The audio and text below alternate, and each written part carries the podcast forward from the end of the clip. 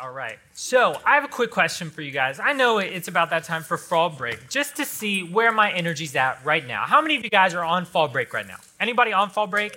How many of you guys have fall break either another week? Maybe it's coming up soon, or you've already had a couple of you guys. And now, where are the homeschoolers at that you don't get fall break because you already used up yours? Yep, a couple of you guys. I feel for you guys. That was me every year growing up. I'm sorry, it's the worst. Be jealous of your friends. Fall break is awesome. So, we have been talking about sharing the gospel. And last week, we were in the big room all together talking about ways that we can share the gospel, the good news of who Jesus was. How many of you guys were in the big room for that, of how we share the gospel? Okay, some of you guys. But tonight, we're going to follow that up. Why is it important that we share the gospel? What is the point? We talk about sharing the gospel all the time. We talk about this, telling the good news about who Jesus is. But why do we do it? What makes it important? So, tonight, our big question of what we're going to be asking tonight is why is it important to share the gospel? Take a second, think on it, dig deep. For you personally, why is it important to share the gospel? For you, Jonah, why is it important to share the gospel? For you, Cam, why is it important to share the gospel, right? We talk about it all the time. Tonight, we're going to look at an example from John 4 in, with Jesus, and he is going to show us why we should share the gospel. So if you have your Bibles, go ahead and turn to John 4. We're going to be looking at the story of the woman at the well and look at Jesus' response here. So let me set the scene for you of what's happening. Way back in the time of Jesus, there's this place called Samaria. And to the Jewish people at that time, this place was gross. It was disgusting. It was dirty. You never went there. Like, you would go all the way around just so you didn't have to go anywhere near this place.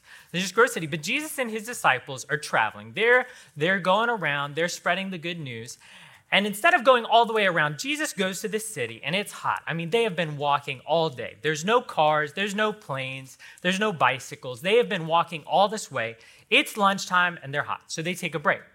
Jesus sends his disciples, he sends them into town and says, Hey guys, it's lunchtime. I know we're hot. I'm going to take a break right here. Why don't you guys go get some lunch? We'll come back and we'll keep going from there. And in this time, there was no plumbing, right? There was no sink that you could just walk up to and turn on the water and have this unlimited supply. You had to work for your water. You had to walk sometimes miles and miles to go to these things. They were called wells. They're big holes in the ground where you got your water. And you had to carry these big jars, some bigger than most of you guys. You had to carry these jars, get water yourself, and bring it back to town. So this is where Jesus is at. And this woman comes up to Jesus at the well. So they're talking, they're, you know, Jesus asking her probably how her day's going, all these things. And then he asks her, Hey, will you get me a drink of water? And so they get to talking. She's like, Why didn't you bring your own thing? Like, why do you why are you asking me? But Jesus stops talking about water and says that he can actually give her something that's better than a cup of water. He says, instead of just giving a cup of water that will make you thirsty in an hour, I can give you something better. I can give you eternal life with God. And so they're talking. He tells her he can give her this eternal life, this much greater solution to her problem. And he keeps talking to her. He tells her everything about her own life, even though they've never met. Jesus tells her about who she was, who she has been. And then he tells her that following God isn't about the place that you are or where you're at. It's not about being at church or being around Christian friends or having a Bible or even reading your Bible. It's about the heart of following God. And the true worship is in your heart and your spirit and in truth and really following it. So, after all this, Jesus finishes by telling her the good news that he is the Son of God. He is the Messiah that was promised to come and save the world. So, as where we get, we've got a clip. Do you guys know what The Chosen is? Any of you guys seen The Chosen? Yeah, it's awesome. We love it. It's awesome. It's amazing. We're going to watch this clip. And in this clip, Jesus is already here. He's met this woman. And I want you to pay special attention I want you to look at the emotions of Jesus, see how he treats her, and look at how he cares about her, and then look at her response to Jesus to, once she understands who she is. Let's take a look at this trip. All right, so we see this. We see this. I, and guys, if you're taking notes, if you're taking notes, your first point tonight, write this down, is that we should share the gospel because Jesus shares the gospel right? We look at this and we see how Jesus loves this woman, right? She felt unworthy, she felt unwanted, she felt rejected, and that no one cares about her. But Jesus did. Jesus went to her and told her the good news of who he was. Why? Because Jesus loves her, right? And Jesus gives us a model that we can follow in sharing the gospel. First, he met her where she was. He didn't ask her to travel miles and miles to a different spot she was unfamiliar with. He met her where she already was going at the well and told her about the gospel. Second, he told her about the gift of God. He said, Hey, I have living water. You have water that's great, but I have something even better than that. I have the gift of eternal life. And last, he showed her how to accept it by putting her faith in Jesus. Again, it's not about the things that we do or the places that we go, it's about putting your faith in Jesus and giving your heart to God. And then we see every time that Jesus shares the gospel, and he does it many times, he always follows this model. He meets people where we are. And we see this in the right before this happens in John chapter 3. Uh, Jesus meets this man called named Nicodemus. And he tells Nicodemus, says, Hey, Jesus, what do I need to do? What do I need to do to get this eternal life? And Jesus tells him that he needs to be born again. And he's like, What does that mean? And Jesus is like, Well, hey, let me tell you, it's not you can't be born again on your own. It's about having a new life that comes from Jesus. And he says, this is where the verse comes that many of you know, John 3:16, that God so loved the world that he gave his only son, that whoever believes in him will not die, but will have eternal life. And he says, it's not about what you're doing, but it's the gospel message that God loved you. He came down for you. He didn't have to, but in your sin, God came down, died for you, and wants to give you eternal life. So, what about you? Do you care for those that don't know Jesus? Does it does it burden like do you have a burden? Do you have a desire that those that don't know Jesus would want to know Jesus? Because Jesus did. He had a desire to go out of his way to go to these people that didn't know him because he loved someone. And it didn't matter if they looked differently. Do you love people that look differently than you? That might have different skills or abilities, or maybe they dress differently than you. Maybe they're not as cool as you are, or maybe you think they're way too cool, right? It's these people that look differently than you. Even though they look different, do you care enough to tell them about the gospel? Jesus had a, bur- had a burden. He had a desire for this woman that looked nothing like him, from a place that was unlike where he was from. But he told her about the gospel because he loved her. So, if you don't have a personal relationship with Jesus and you're like, what, what are you talking about? What is the point? How does this relate to me? This is what I want you to know. If you do not have a relationship with Jesus and you are not a believer in him, you haven't put your faith in him, know that Jesus loves you. He loves you right where you are. He loves you in all of your sin, all the ways that you think you're too messed up, that you're not good enough to know God. You might not be as cool as whatever, or maybe you think you're too good. Wherever you're at, Know that Jesus loves you and he cares for you and he wants to have a relationship with you. And if you do know Jesus, if you do have a relationship with him, how do you respond to others that don't know Jesus? Your friends that don't have a relationship with God, how do you feel about that? Do you just think it's like, oh, like that'd be nice if they knew Jesus? It'd be it'd be better maybe if they went to church every once in a while right? Do you have this nonchalant, whatever approach to your friends? Or do you have a desire to see your friends know Jesus? Do you feel the weight of your lost friends spending eternity away from God? Like, do you feel that? Do you really desire to have them know the Lord to the point where you would say, hey, my friend or this person I know doesn't know Jesus, and I care about them, and so I'm going to tell them about Jesus, right? Maybe they look like you, maybe they don't. But at the end of the day, if you love them, and we see this from Jesus' example, you're going to share the gospel with them. So we see back in our story, the disciples come back with lunch. They come back from the city. It's hot, it's lunchtime, right? So they come with food, and Jesus says that they have food that, that they don't know about. In verse 34, Jesus says that his food is to do the will of him who sent me and to finish his work. He tells them that what he's doing in sharing the gospel and telling this woman about him brings more nourishment than actual food does. He's saying, What I'm doing in telling these people about the good news of who I am is better than lunch, right? He's saying it's better. He's saying that the disciples missed the point here, right? They were worried about lunch. They were worried about their cheeseburgers and fries or Chick fil A or whatever it is they had, right? They were excited about this food that they missed the whole point of why they came to the town. There was this whole point of them coming there, and they missed it for something so small like their lunch. So Jesus moves on, and he uses an illustration of the harvest for his disciples. Now, I don't know about you, but I did not grow up on a farm. Any of you guys, farmers by trade, and you grow up, you live on a farm, you do everything? Maybe, okay, a couple of you guys are out there a little bit. Well, I did not. I grew up in the city and I knew nothing about farming. But what he's talking about here, this is what this process looks like. When you're growing a crop, it doesn't just happen overnight. You can't just plant a seed and then go to bed and then wake up the next day and have a, a cornfield, right? There's some time that goes into these things, right? A whole lot of time. So when you're a farmer, there is a lot of work. In the spring, you're planting the seeds. You're, you're plowing the ground, you're putting in this work, you're putting the seeds down, you're doing all of this stuff. And then the rain comes, and the rain comes and it waters the ground. You got to make sure the weeds are gone. You got to make sure the birds aren't eating up all of your seed. You got to take care of it, make sure the animals aren't eating your crops. You go through all this work for months and months and months, and then harvest time comes. In the fall, all of this food that you've been working all year for is finally done. You can finally eat. And this is where the fun comes in. This is like the best time of year, and this is why. I want you to close your eyes for a second and think. Think about your favorite food, or maybe your favorite foods. Maybe it's chicken, maybe it's ice cream, maybe it's you name it. You know what it is. Maybe it's pizza. Now, just imagine an all you can eat buffet of all of the food that you want right here in front of you. You like you can eat it until you explode, right? You're you're having some good stuff, right?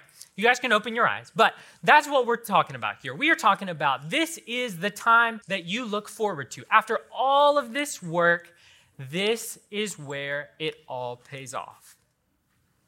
And so Jesus tells his disciples this. Normally, you have to wait a long time for the harvest, right? You got to put in months of work. But he says in verse 35, he says, Listen to what I'm telling you. He says, Open your eyes and look at the fields because they are ready for harvest. He's saying that that time that you're looking forward to, where you're about to feast and you know you're about to eat good, he's saying that's right now. But is Jesus talking about food? The disciples came to food and he's like, that's not the point. So, what is he talking about here if he's not talking about food? The point of this illustration is, is that it's not about food. The harvest he's talking about is people that are ready to hear the gospel. They are ready for what Jesus has for them. They are ready for the good news. They want to know who Jesus is. Jesus saying that they are ready. And Jesus tells them, Open your eyes. He said, You guys are blind. You're walking around with a blindfold on trying to figure everything out. He says, Open your eyes and look at what's right in front of you. Our second point of tonight why we share the gospel. We share the gospel because Jesus tells you to share the gospel. And that's what we see here. He says, The harvest is ripe, people are ready, and it's your time. Jesus says in Matthew 9 that the harvest is abundant, but the workers are few. He's saying, Hey, people are ready to hear the gospel, but there's no one going out to harvest, right? We got all this food, we got all these crops, and they are just sitting there ready to be harvested, but no one's going out and they're just sitting there. Jesus tells them that they need to go out and tell people about the gospel. We walk by people every week that don't know Jesus. We walk by them in school, we walk by them maybe at the store, we walk by them in our sports teams, in our friend groups, in our neighborhoods. And Jesus is telling us that they are ready to hear the gospel. And yet we have a responsibility and we don't do it. This is what Jesus is telling them. He's saying they're ready for it, but are you going to tell them? If you don't tell them, how, how will they know? He's saying they're ready. You need to go tell them. So I got a question for you guys, unrelated. How many of you guys are NBA fans, big sports fans? Any sport, you know what it is. Some of you guys, any football people, maybe some volleyball, baseball, softball, lots of sports. All right, but we're gonna go. We're gonna go with the NBA right now right? Any Grizzlies fans in the buildings? All right, some of you guys here and there. I like it. I like it. All right, this is what I need you to picture. Picture this. The Memphis Grizzlies just made the NBA championship. It's the finals, right? And not just the finals. We are in game seven of the finals, right? And the game's looking good. This is it. Everything's on the line. But even better news you just got a ticket, courtside seats to see them play, all right? You're about to see the biggest game of the year and you're pumped. I mean, you pull up, you've got the Grizzlies jersey on. You've got the Grizzlies shorts on. You probably got Grizzlies socks on. You probably bought your mom, and your mom has all of her Grizzlies stuff on, right? You are ready for this game and you watch the game and it's incredible. I mean, it is amazing. You are loving it. It is a tight game. You're seeing Ja Morant. He is going crazy, right? But then, here we are, fourth quarter. 15 seconds left. We have the ball. Things are intense. This is where it matters most. And right before the ball comes in, you look to your left, and the guy next to you is on his phone. And you're like, whoa. You're like, what's going on here? You're like, are you seeing the same thing? This is what they're looking like right here. You're at the game, and this is what the guy next to you is doing, right? He's just on his phone, and just chilling, doing nothing, doing the same thing you could do at home. And you look at this and you wonder, why would you go to a game, the biggest game of the year, in the time it matters most, and be looking at your phone, right? It was right in front of you, and you missed the bigger purpose for your phone. And so this seems crazy, and we wouldn't see anyone do this, but this is exactly what we do every day when we go by people that don't know Jesus and don't tell them about the gospel. This is the harvest. It's right in front of you. The opportunity is right there. When it matters most, it is right in front of you, and yet we close our eyes and we miss it, and we get on our phones and we don't tell people the good news of the gospel. So, how are you going to respond? Jesus has sent you out, He has commanded you, He has called you to share the gospel with others. But when was the last time you told someone about Jesus? That he loves them and cared for them? Or when was the last time you told one of your friends who doesn't believe in Jesus what God was doing in your life and how God has changed you? If you aren't obeying Jesus' call to be sent out, you are actively living in disobedience to what he has called you to do. This isn't an optional thing. Jesus has commanded us to be telling people about Jesus. And if you aren't doing that, you're actively listen, living in disobedience. So this week, who are you being sent to? Who is one person that you could be sharing the gospel with this week? Again, maybe this is someone at school, maybe someone on your sports team, maybe someone in your neighborhood. You guys know lots of people, right? Who is one person you know that doesn't know Jesus that you could tell about Jesus this week? The harvest is ready. So open your eyes, be obedient to the Lord, and tell people about the good news of Jesus. So, our story cuts back to the woman who went to her hometown, and we're going to see the response of what happens back in Samaria, back in her hometown, with uh, what he, she tells them after she meets Jesus. So, we're going to be in John 4 39 through 42, which says, Now many Samaritans from that town believed in him because of what the woman had said when she testified. He told me everything I ever did. So when the Samaritans came to him, he asked them to stay with them, and he stayed there two days. And many more believed because of what he said. And they told the woman, We no longer believe because of what you said, since we have heard for ourselves and know that this really is the Savior of the world. Now we see here that the woman, she encounters Jesus. She has this incredible encounter with God. And she can't help but share. She is running back to town, right? Like in the video, she drops her water and she's just booking it to the town. I mean, like sprinting. Like she's got to tell everyone. She had to tell them what happened when she met Jesus, right? And how did it, how did the people respond? It says that many believed because of what she said. They heard what Jesus did for her, how he changed her life, and they believed. Now, this woman didn't have any magic words. I doubt she had a fancy paint, uh, ooh, a fancy PowerPoint presentation, or maybe some videos, or maybe like a whole like sign that she carried around with her. She didn't have it all together. She didn't have all of the fancy things. I think she was just running in. She was like, "Hey, I went to the well, and there was this guy, and his name was Jesus, and he is the one who's going to save everyone." I don't, I don't have it all figured out. My life isn't perfect, but I know this. I know that this guy, Jesus, that I met, loves me and cares about me, and he loves and cares about you, and we have to believe in him. I don't think it was fancy. I think that she just had an encounter with Jesus and she was changed by it. What made this so easy for her is that it was never about her. It was never about having the right words or having it all together or living the perfect life or doing everything the right way or having all of the biggest, best words to get you extra points in your vocabulary. It was all about Jesus. And that's what the good news is it's all about Jesus and what he did, not about what we do.